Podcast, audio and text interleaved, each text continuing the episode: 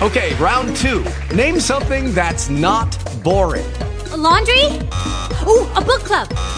Computer solitaire, huh? Ah, oh, sorry, we were looking for Chumba Casino.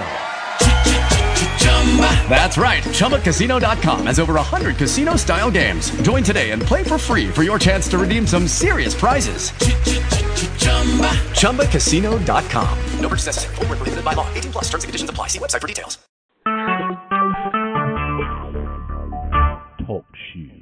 Recorded live.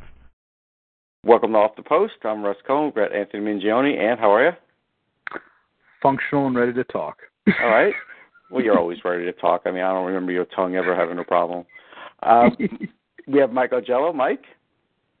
I'm bitter. I'm pissed off, so I'm normal. You're not even a Met fan, so you have no reason to be.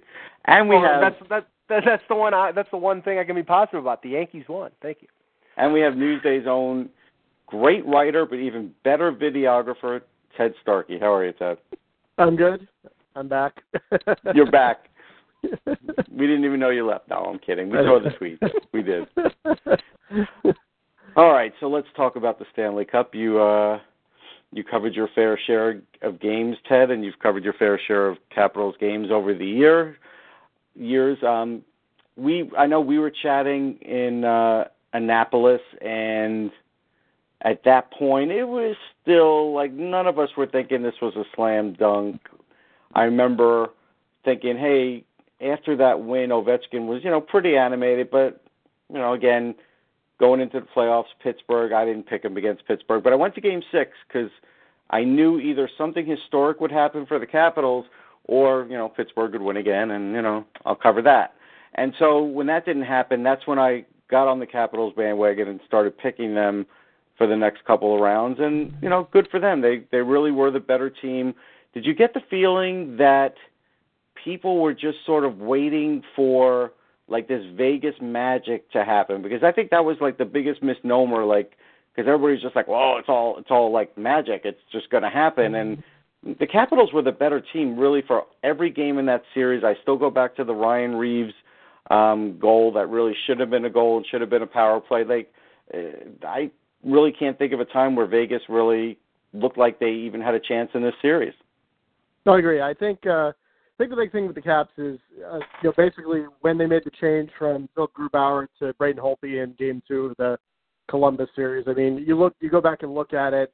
Every series, Holtby was better than either Bobrovsky, Murray, Vasilevskiy, or Fleury, and um, you know, I think that he really kind of set the tone. And obviously, Ovechkin had a terrific playoff because uh, Netsov had a tremendous playoff of his own. And you know, like even last night, they got production from the bottom guys. You know, uh, Devante Smith Pelly got the tying goal in the third period, and then Lars Eller scores the winner. And you know, they just they really seem to kind of thrive. I think in years past, they kind of got crushed under the pressure and expectations that they always had. And when you go back and look at it, probably the only series they were favored going into uh, was a Columbus series. You know, they're heavy underdogs against Pittsburgh no one thought they could beat Tampa Bay.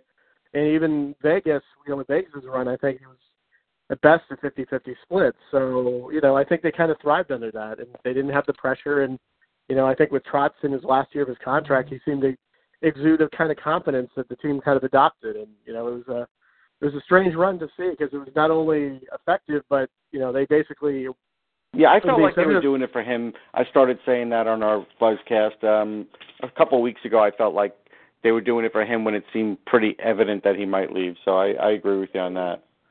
Yeah, and I think you know it just it seemed like they they seemed to kind of be relaxed. They didn't you know there were times where they could have folded.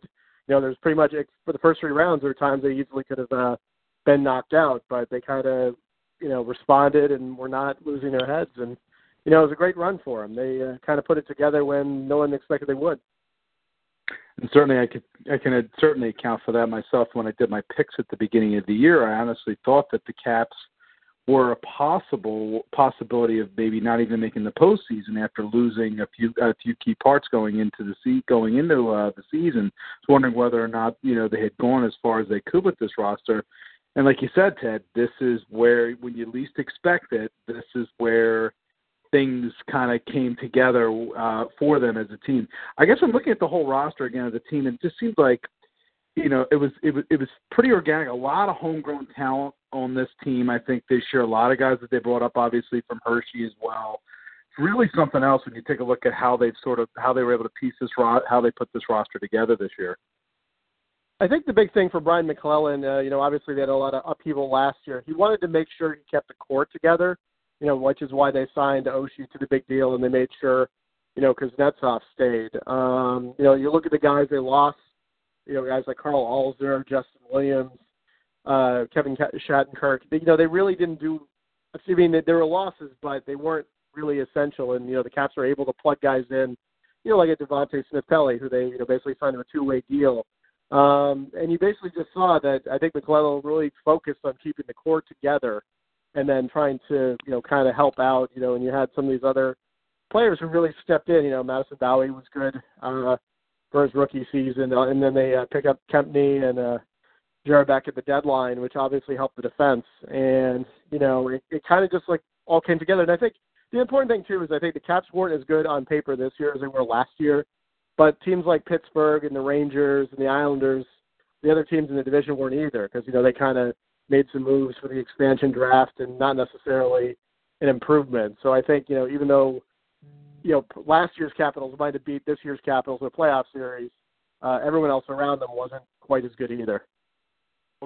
Ted, I, I you know the the Capitals should send me a Stanley Cup ring because I picked against them for all four series. So, um, but it's going to be tough for MacLellan to keep that core group together again this summer because we have, you know, there's John Carlson, who's probably the second most ballyhooed free agent on the market next to John Tavares. Um, I know the cap is going up. We don't know yet what the cap is going to be, but what is what do you think the feeling is regarding Carlson uh, staying or them being able to afford him on a, on a new deal? It's going to be interesting because there's one big piece that the Caps are going to have to move this summer. Uh, I doubt Philip Grubauer is going to be back, and he's going to be an RFA. And so I think the idea is they're going to see if they can re-sign Carlson to a friendly deal, which may or may not happen because, like you said, and especially right. if Tavares, if Tavares signs, then he's going to be the top free agent. But if they think uh, Carlson is going to leave, I think you're going to see Grubauer packaged together in a bid to try to get a replacement type defenseman. You know, maybe there were rumors before that they were trying to make a run at Erik Karlsson in Ottawa. Um, you know, there are a couple teams that could try to get defensive help, and I think that would be the way they would do it if, you know, because he's obviously Grubauer is quite capable of being a number one starter somewhere else. And they, you know, the Capitals are going to have Samsonov coming over next year. They have Phoenix Copley to a one-way deal, so I think he's going to be the backup next season. So um, I think you'll be seeing some stuff at the draft, and I think you'll kind of see if they tip their hand they think they're going to sign him because if they acquire a defenseman, I don't think uh, I think they think they're not going to be able to bring him back. Yeah, and we had that talk too at the uh, in Annapolis, and nobody really thought that Carlson was coming back. So we'll see. But here's the other big thing. So if, if I'm going to be a super sleuth here, Ted, I'm I'm thinking based on quotes that I saw, MacLellan saying, "Well, if Trotz wants to come back, he'll be back." He didn't say his coach though. And then they they asked Trotz does he have a future with with the Capitals? And he says absolutely. But again, he doesn't say his coach. So, like, should I read between the lines and thinking that Trotz is just going to hang it up as coach and be something else for them? He could. Um, I mean, it, it's also interesting to see what's going to happen with Minnesota. Obviously, it sounds like yeah. Dean Evason becoming an assistant that is going to stick around a little while. But you know, obviously, he worked with Paul Fenton in Nashville. Yeah. Um, I mean, I can't see him I know he's been tied to rumors of the Islander job. I don't think he would go. No, I, I thought uh, Minnesota I, the same way you did if he went somewhere.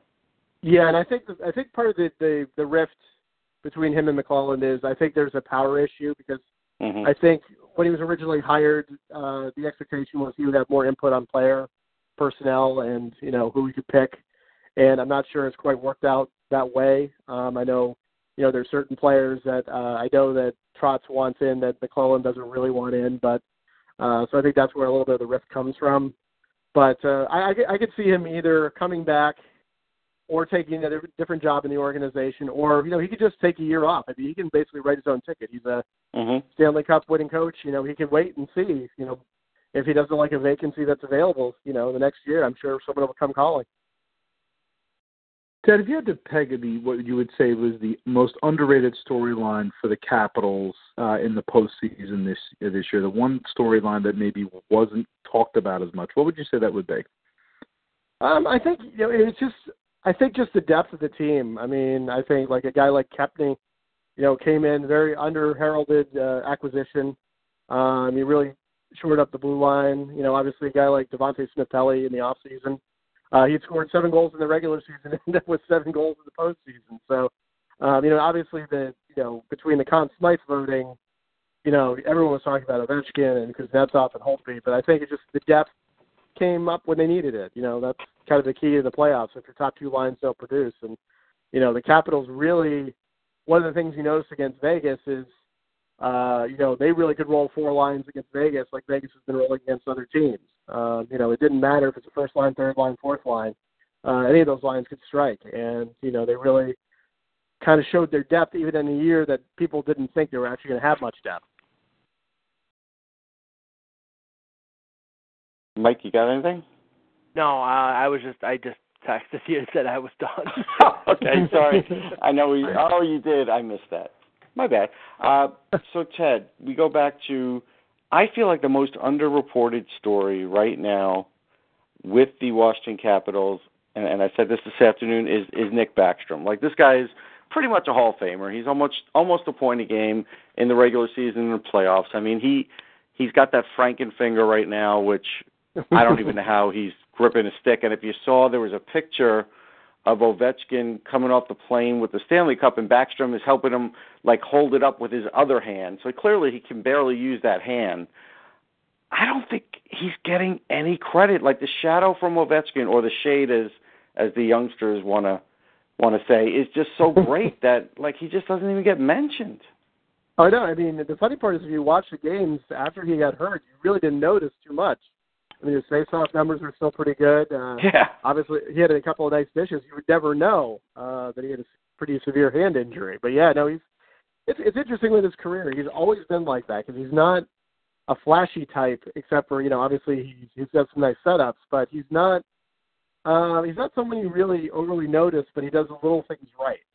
Um, you know, and obviously he's been, you know, he was on the uh, second line this year, and you know, kind of kept them going. And obviously, uh, TJ Oshie, who had some, you know, he he was had a very erratic year. He had a concussion, and then Mm-hmm. uh, kind of took a while to recover. But you know, he keeps that line going, and that's like I was saying earlier with the depth. That kind of the Capitals really had four lines that were difficult to play against. You couldn't really relax against them, and you know, I think that's in the end that's really what ended up getting him the cup.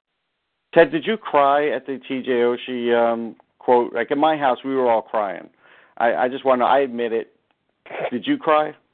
I, I actually did not hear. I was there, but I did not hear it. You're a heartless man. You were just heartless. No. Go ahead, Ann. Well, I'm done with them. Go ahead. he You didn't go. hear it. No, I don't no, care. I- Go ahead, Ann. You're you're up. Hey, Mike Sure, has a question. Michael, I think, Oh, Mike Michael, has a I think has a now. question there. Great. Has a question. Yeah, no, I, I was I was just gonna I was just gonna comment that the only time Nick Baxter ever got any notice was the Geico commercial back in the day. But uh, but but Ted, Ted the uh, you know uh, this this is a copycat league. We've always always seen that, and it sort of flies in the face of the trend of the league. The way with the Capitals winning because you know two of their top four defensemen are not exactly fleet of foot sort of defensive defensemen who shot block and Niskanen and and Orpik, and you know they have uh, big guys like Smith Pelly that that uh, had an impact, and of course Tom Wilson was a bull in a china shop. That that sort of goes against the trend. Do you think that there will be teams that say, okay, we've got to find our own Tom Wilson and you know look for like Roman Polak as a defensive defenseman or somebody like that? I mean, what do you think? Yeah, it was interesting because there's a, there's been a debate uh, among people watching the Caps about it, particularly about Brooks Orpik because obviously you know he's a he's kind of an old-fashioned type of defenseman. He's a stay-at-home. He won't produce a lot of offense, but you know you compare him to a guy like Djoos, and you know he's a lot more physical. He can clear guys out in front of the net, um, so you can't really quantify him. But yeah, no, they it was interesting because uh, you know Orpik was very effective in the playoff. He you know quietly kind of clearing the crease, and obviously like you talked to talk about Tom Wilson. I mean, he's obviously got a reputation with many fan bases, but he's developed into a nice two way player. I mean, he, he kills penalties. Um, he's a big kid. He reminds me a lot of Scott Stevens in terms of hitting. Uh, I remember when he was young, he would take a lot of kind of cheap runs at players and not exactly uh 100% clean. Although you know back in those days they got a lot got away with a lot more than they do now. But you know he's kind of picking his spots a little bit more because he knows he's being watched. Um, you know sometimes he did lose, lose his temper, like the game seven against Tampa. That could have been disastrous had he taken a extra penalty or two. But you know I, I think they kind of are an old school team. You know they they do have the speed, they do have the skill, but you know they know you have to be a little bit physical. They like to wear teams down. You know I think in every series you saw they played this year, uh, they they could pretty much stayed at a consistent level, and their opponents seem to be getting worn down. And I, I think, you know, they try to play heavy hockey, and I think that's part of the plan. Well, Ted, listen, Ted. we. Oh, go ahead. You got. You got yeah, one last one last one. question. Yeah, one last one. Uh, this one actually Vegas related. In your in, in your estimation, Ted, do you think, um, based on what we saw this year with Vegas, is there in your mind are they a lightning in a bottle team, or do you think this is a team that is really set up really well for the long haul, at least the next five years? Well, I think the key with Vegas is not necessarily the personnel they have now. I think the fact is, you know, you have to remember George McPhee stockpiled all those picks, and he has a lot of cap room available. I mean, we're talking about one of the other teams that is apparently uh, rumored to be after Erik Karlsson is Vegas. Um, you know, they have the money to go sign if they want to sign John Carlson or uh, you know even make a run for Tavares this summer. Um, you know, it's it's interesting with having an expansion team in a cap league. It really gave them a lot of flexibility because you're not saddled with a lot of these heavy contracts. You know, even if you take one on, you're at least getting a you know compensated heavily for it. Um, so I think George has done a good job. Obviously, I don't think they expected the kind of run they did. You know, I know before the season I talked to some people with the organization, and I think you know they wanted to make a run for the playoffs, but I think they were realistic about it. I thought they, you know, they thought they could probably get in the 80 point range at best. Um, but obviously, with the what happened uh, before the season, the tragedy locally, I think it kind of galvanized the team. And you know, they they Vegas was an effective team because they had a, a team that could roll. They had a lot of talent spread throughout the lineup. Obviously, Fleury played well, and you know Gerard Gallant has a really good system. You know, they they forecheck like crazy. They they don't try to carry the puck and do low percentage passes across the ice. They do these short little uh, five foot passes to make sure they keep possession, and they could drive teams crazy. And I, I think, you know, they may not have a run like this for a couple of years, but I think with the picks they have and with the cap room they have, they could definitely, you know, be a playoff team the next couple of years. Well, Ted, listen, thanks for coming on. Everybody should follow him on Twitter at Ted Starkey. Read him in Newsday. Uh, did they start selling off pieces of the uh, chocolate Marc Andre Fleury yet? Do you know? They can't keep that over the summer, right?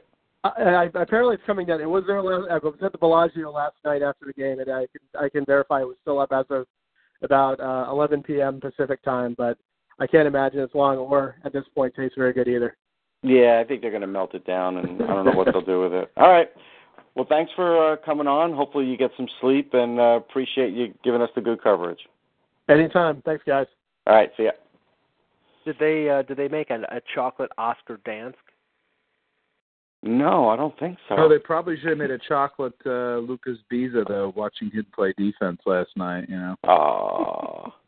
I put up a That was- picture of that, Luca. that, that was that was that was uh, approximation, especially on the Eller goal. I'm like, you can't let him get in front of you like that behind the net. That's come on.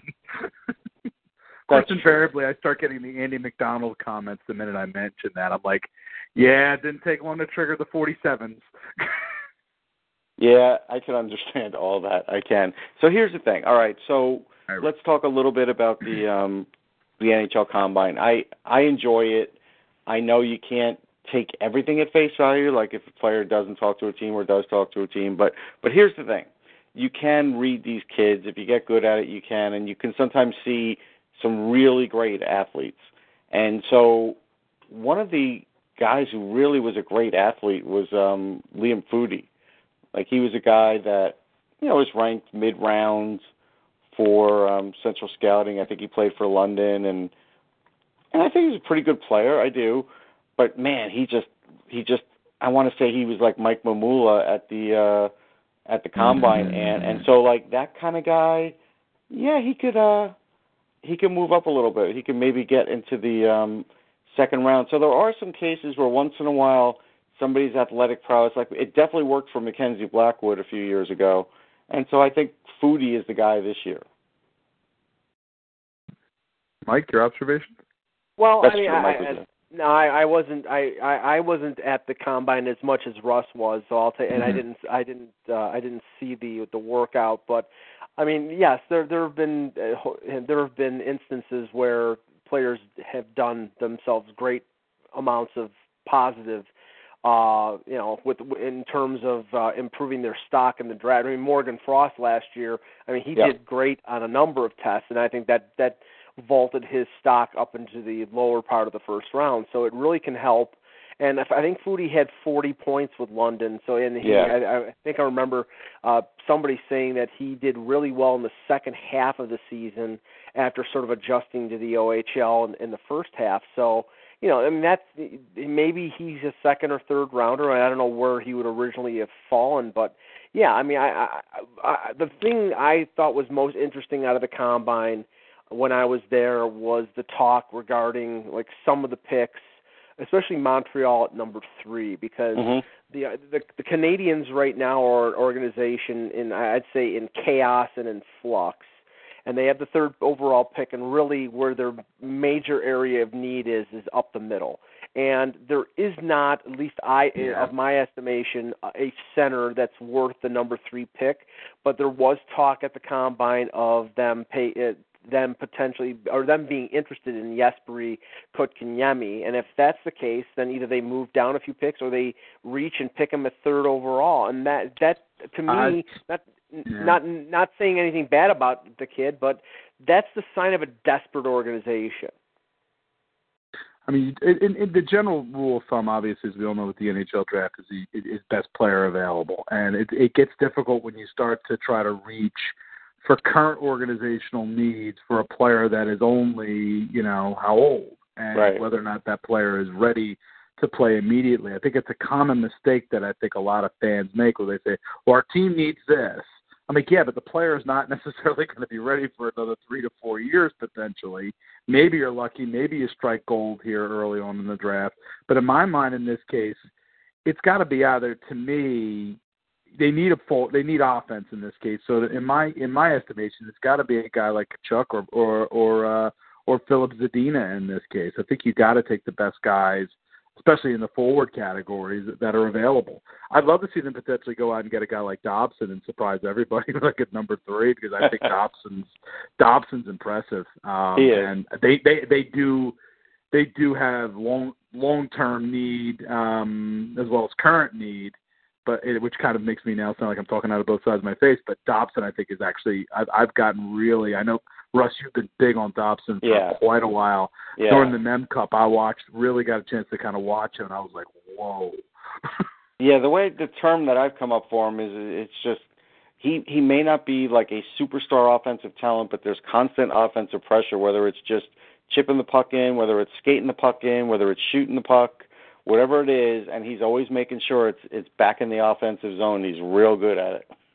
And and and the one thing that I saw when I saw Dobson was the fact that you know he's six foot three, but he's sort of lanky and wiry. Oh, yeah. a I think it was 180 pounds, but Yeah, you know, one seventy seven and is listed at right now, according to Yeah, uh, the pound number. As as other people said, I mean, he's got the frame that you can build on. So it's like Yeah. he may be 177 now, but may, when he plays in the NHL, he's probably going to end up being you know 190, 195, even even 200 pounds. Yeah, I think he might even go over that because I, remember I interviewed him at the Top Prospects game, and that was one of the first things I gleaned was seeing that he could definitely put on some weight. But I will say this: I mean, he's already pretty pretty strong. Like in the Mem Cup, he held off um, Matthew Strome in the crease. And if you've seen Matthew Strome, Yeah. like at least in camps boy. and stuff, like like Ant and I have, yeah, he he's already pretty strong. So that's that's already pretty good. I, it's funny about Dobson because look, he's from a little a, a little team and in a league that people like to sort of rip at times for inflated point totals and I felt like for half of this season, like I, I you know, like Ant said, I had Dobson six like since February. I hadn't moved off it. but everybody was on Boqvist and Bouchard and Hughes, and and then all of a sudden it, it happened late for Dobson. He also tested well at the combine, so I felt like yeah, that's that's another guy. To me, a real interesting guy at the combine was was Ryan Merkley, because. Mm-hmm. And I don't know if you were in that scrum or not, Mike. I can't remember. You may have been gone already.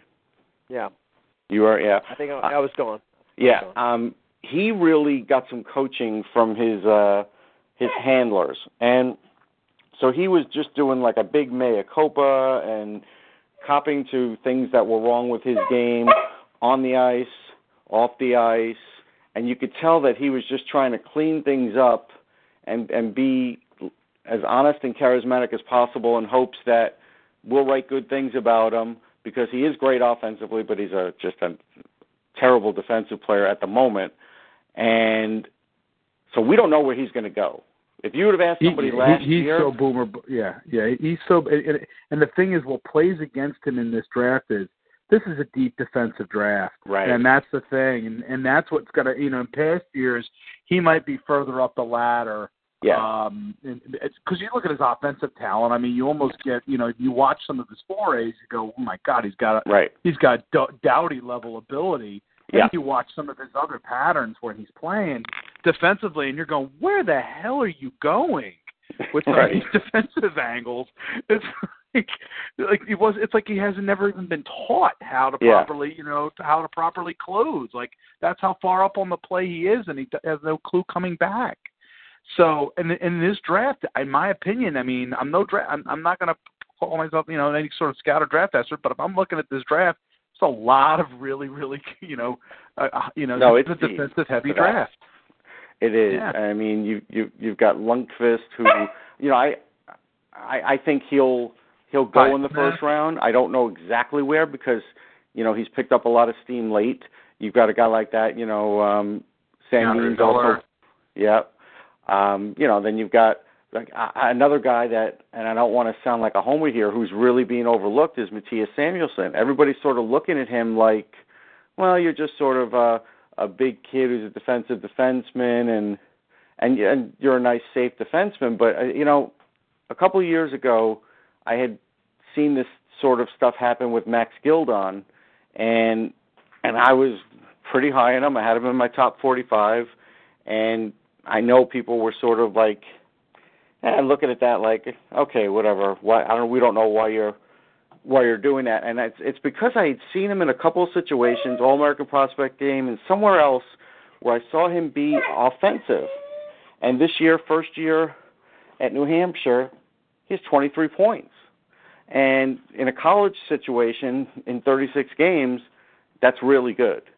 And you know, Mattias Samuelsson, I think will will be a little less than that offensively, but he does have a good shot, and I've seen him on the power play as well. But that's then, and it, he's and actually top pairing guy for the NTDP, and so you know I have him ranked right around 14, 15. I can't give it all away because we have a show in two weeks, so I have to play it like that. Sorry, people, but uh, the idea is, I think a lot of people, pundits think, well, you know, he's going to go towards the bottom of the first round, and and I think teams might be smarter than that, Ant, and I think he might go sooner because that kid's not that far from the NHL. He's really not. He's very well schooled, and he'll probably put on another twenty pounds, and he could be a beast. Which is scary considering the fact what he's at 218 already, right? Yes. so he put another 20 pounds. and a solid a two month. eighteen. Yeah, exactly. So it, it almost gets to the point where you got to be careful, make sure not to put on too much weight in that No, true. you know.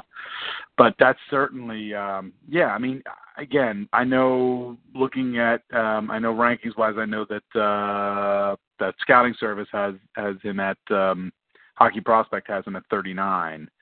I Yeah, think that I- I- I don't little- I think it's a, I think it's a little I think it's a little low. I mean, just in my Yeah. opinion, I think it's a little low for from what I, from everything I've seen with regards to Samuelsson. That he Yeah. should probably line up the ladder. I've probably but- seen him eight eight or nine times, and I you know Mhm. I would I, I would have him much higher. Obviously, I do. So yeah, I'm I'm with you. And look, we didn't even talk about like there's Adam Samuelsson. You know, that's another guy, Ulf's kid. So yeah, for Merkley, there's there's a deep line. Now the the last thing that I felt that was really interesting at this combine, and Mike probably felt the same thing, was because there's a lack of true centers the the centers that were there were under a great microscope, and people did want teams did really want to see how they performed because they knew that it was going to be sort of a little bit of slim pickings, and Kotkaniemi before this combine, I still think some people felt like he was the second best center. Mm-hmm. And I think coming out of the combine, I got the impression that finally he was getting the, you know, the respect that he would be the top center. Did you feel that way, Mike? Yeah, I mean, it was clear. I mean, he was clearly schooled by his agent to emphasize you know the the the, the lack of the, the lack of center depth in the draft and the fact that Montreal was intrigued. You know the, the Montreal reporters were descending on him, and you know he made comments about, well, I know Montreal's looking for a center, and I'd like to be that guy. I'm like, okay, okay, geez, you know, you just raised your stock based on that alone. But yeah, I, I I found it interesting, you know, based on what what you told me and somebody else told me that Toronto, uh, which is an organization, you know, you think with with Matthews and Kadri as your one two, that they they they don't have a lot of depth up the middle throughout the organization, even with draft picks. They mm-hmm. were talking to most of the centers who I would say probably are in the top two rounds. So that tells me that now the the question is whether they liked anybody. If they didn't like anybody, or did they didn't think that that they were you know worthy of where they're picking at number 25, they could trade down, which a lot of people were thinking is a possibility, or they could simply trade that first round pick to get an area to solve an area of need, and I think that's a possibility for them. But they did talk to a lot of centers. Yeah, no doubt. And and Ant, what like my biggest sleeper of the draft was John Gruden, and actually he he tested really well. Like he to the point where I even put up a, a clip, and I almost never do that, but I was just like, wow, he's really uh, impressing people. I still think he'll go middle of the draft, but I think now he'll go middle of the draft instead of late in the draft. But Filip Hallander is a guy that I saw play at the um, at the Five Nations in Plymouth, and he was playing top line there. Didn't see him for a lot because he got banged up but I saw a few games and I liked him. And you know, teams like the Flyers and a few teams are on him. But again, this is a guy who has had very limited viewings unless you were in Russia for the under 18s or you were in Plymouth. And so there hasn't been a lot of buzz for him online with the media, and that's why. But he's a pretty good player, and he's a center or a wing. He could be either one, and so that's one of those guys. Is at six one one eighty five, he could he could turn into something. Yeah, that's something again. If it's if that's going to be an area certainly of interest, I think for say, I mean, because we know um, that the Flyers very much value versatility in players. We know that right. for a fact. And again, he's already almost six foot two already coming into coming into things. So I could very again if it, let's if there's a run on defensemen and the Flyers end up taking um, a defenseman at number 14. I, I'm, mm-hmm. I'm I don't want to say I'm 100% convinced that they're going to go forward defense or defense forward in this draft, but I think because of the depth of def- of defensemen in this draft, it's almost I think they might have to go incumbent on Philadelphia, and yeah. they have to consider things going forward projection wise with some of their other defensemen in systems. Certainly, you got to keep an eye, obviously, on how Sam Morin is developed. You know, in terms of yeah. how he recovers from his injuries. They they're going to be in need of having potentially another defenseman in system. Yeah, but and again, Myers, coming back, Myers coming, to show that he could stay healthy too. By the way. Exactly, and again, Philly could also very well be using one of those things to try to acquire a defenseman for the current roster. Again, right. there's a whole lot of different ways they can go.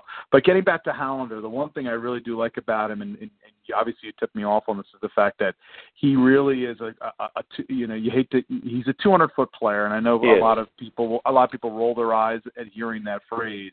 But again, you just saw a Washington Capitals team with quite a few players that played that that, that played quick, fast and in all three zones. And the thing I like about him is that I, I did get to see some highlights on him about his certainly his power play, uh, where he likes to play um, along the goal line. Mm-hmm. And he's very good on very quick on, on quick passes. So he's a guy who could be a really good uh, trigger trigger man setup guy, uh, whether he's playing on center or on wing. He's definitely a guy I've I have I've you specifically have kind of tipped me off to him in this circumstance is that he's really kind of uh, he's a guy I think who can be uh, can be helpful certainly in a top six role potentially.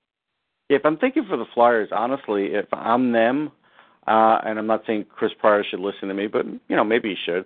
Um, I would take K'Andre Miller if he's there at 14. I know nine, almost if he's there at nine, if if he's there, I think at, if he's there. At I don't think he'll be or there at 19. That's I don't think he'll be there at 19, but they could take him. I could see them potentially going for him at 14, and I'm sure Yeah. that's going to cause some Flyer fans to, you know, retch a little bit because they want, you know, they're going to they're going to want offense. They're going to want an offensive player if they see one of the other, you know, scoring wingers. There's so much potential in Dominik, this like guy a Dominik, that- Bokk- a Dominik Bokk is there.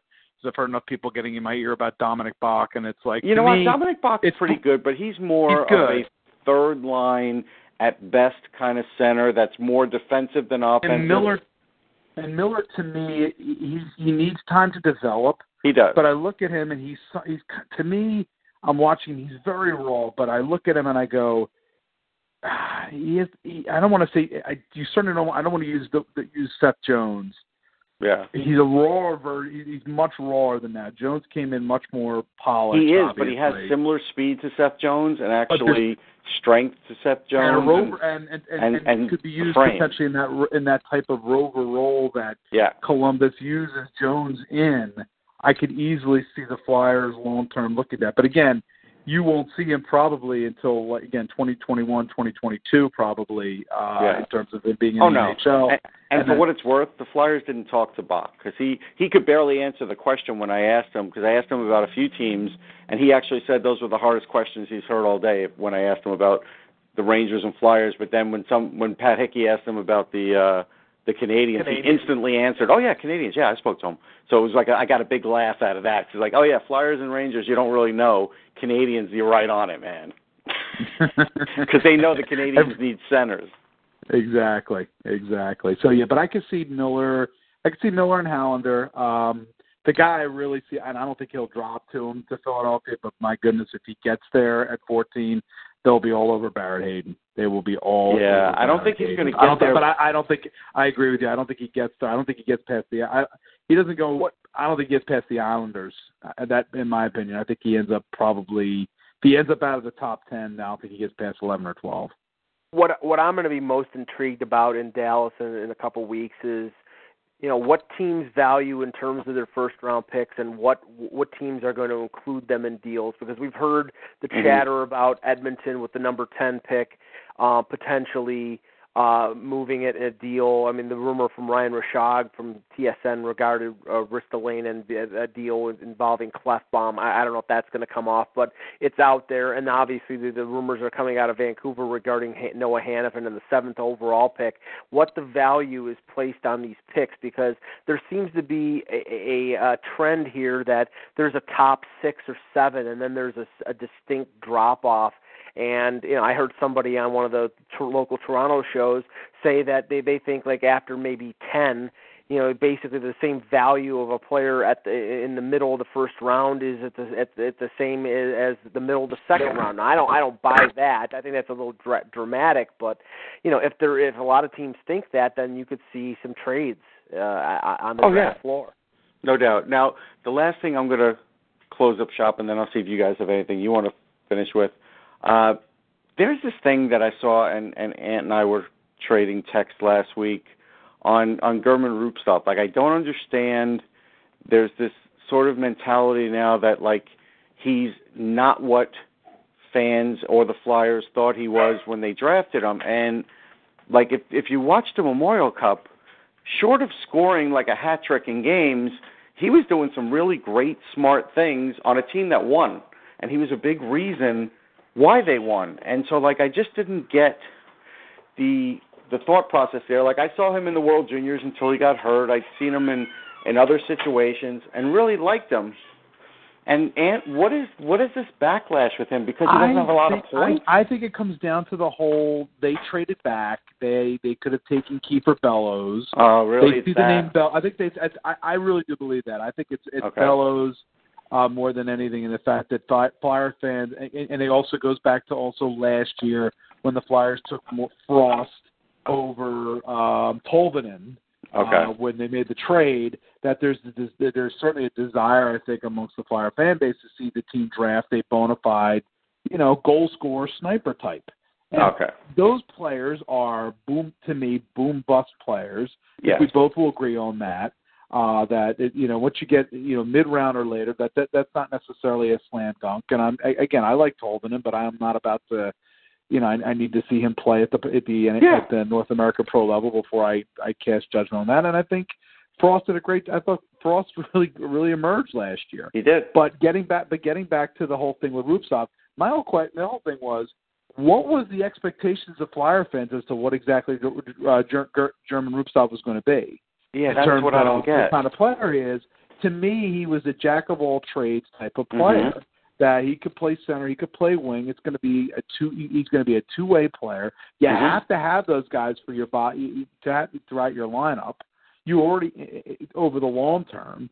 I think there was this unrealistic expectation for what his offensive numbers are going to be. Did they be. think he was That's like not the or something? Is that what they? I don't. I again, I think that's pro- maybe that's what they had in the back of their head that they that, that that's the kind of player that he is. And anybody who's Yeah. actually seen him play, that's not his game. He No. is a two. He is once again another. He is a he is a two way player. I think he can play center. He may end up as a wing in this league, but I think he ends up being probably middle six at you know maybe he ends up being a glue guy on on a lot on on on the second line or Mhm. a very effective third line player. But again, that's not sexy for people, and No. that's that. I think that's where where it comes from. And again, I mean, we, we got into that conversation with our friend Charlie O'Connor from the from the Athletic. Who, you know, again, he's focused in on he was focusing in on his numbers, and that's why I kind of pointed out. I said, but you got to look at his projection and how he continued to look throughout the season. He got better and better as the season like in that went on and cup had his game best in the and in the final best, game. and, and played his best games, I think, in the Mem Cup. Even though the offensive numbers weren't Right. necessarily there, you have to look at the total of what he's doing. And in that final look at him in that final game in like the final five minutes, he put like a couple of shots on net that were really smart. One on like a turnaround shot where it looked like there was no way to get a shot on net. There's things. There's things that he's uh, watching that those those games. I felt like in watching Rubtsov that he's starting to get a bit more as the season went on, and certainly as he got into the Mem Cup, that he he started to get more and more like I guess offense, I guess swagger in some ways in in, in his game. Like maybe that's the wrong word to use, but just that he was trying things, being a bit more bold, a bit more definitive in terms Yeah. of getting into the danger areas. Much so, much more so than earlier season where I felt like he was more floating out a little more closer. He's more perimeter play. And that I think is a good sign. Now, how that's going to project going into going into his pro career, we'll see. Again, if he's get, getting those good habits now, then you know, it may be a case of a guy sometimes didn't do great in junior, but maybe you know he surprises you as as a pro. Maybe he gets to the Phantoms and is a better player than he's than he's showed so far in in, in North American juniors. Again, he's only been here for a couple of years. There's Right. a possibility there that he's still there's, there's also the culture adaptation and everything else that goes with it. Everybody's different. No doubt, Mike. Uh, any thoughts on Rubstar or any other final thoughts? Well, I just uh, just because I, I was focusing on the on the Leafs and the departure of Mark Hunter. I know there's been some sort sort of retrospective analysis looking at some of the drafts that he did, and I think overall he did a pretty good job. I mean, if you I look at the so. 2015, yeah, the 2015 draft, I, I think that that Marner, Dermott, and Bracco as your top three picks, and getting Yeah. guys like Timashov in the fifth round, who I think could be an NHLer. I mean, it was a pretty good job.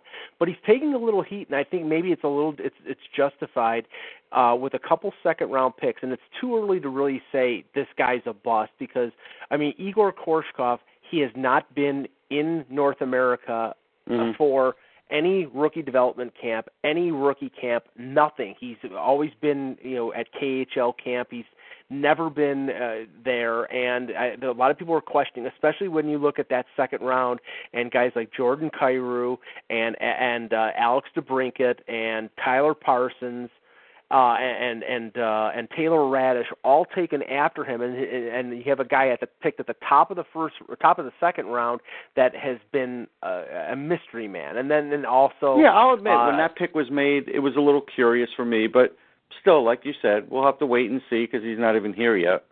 And Carter Hart too. That was the other guy that I, right. uh, I yeah, I, I omitted. So yeah, and then then the the second round pick from last year, uh, Eemeli Rasanen who played for Kingston this year, and he's going to play for Jokerit, uh, and probably will be on the Finnish uh, World Junior team this year. But you know, there are some people that he's a he's a big defensive, rangy guy. Speed is a question, and you know there were other players that they may could have taken at that point that they didn't and the, the, i think like i said it's it's hindsight is 2020 I've seen Rasanen improve though in person. I've seen him improve. I actually think. Look, is he going to be offensive? No, but I think you know, can he move the puck? Yeah. Can he get it that to the NHL level of skating? I think so. He has that size and strength.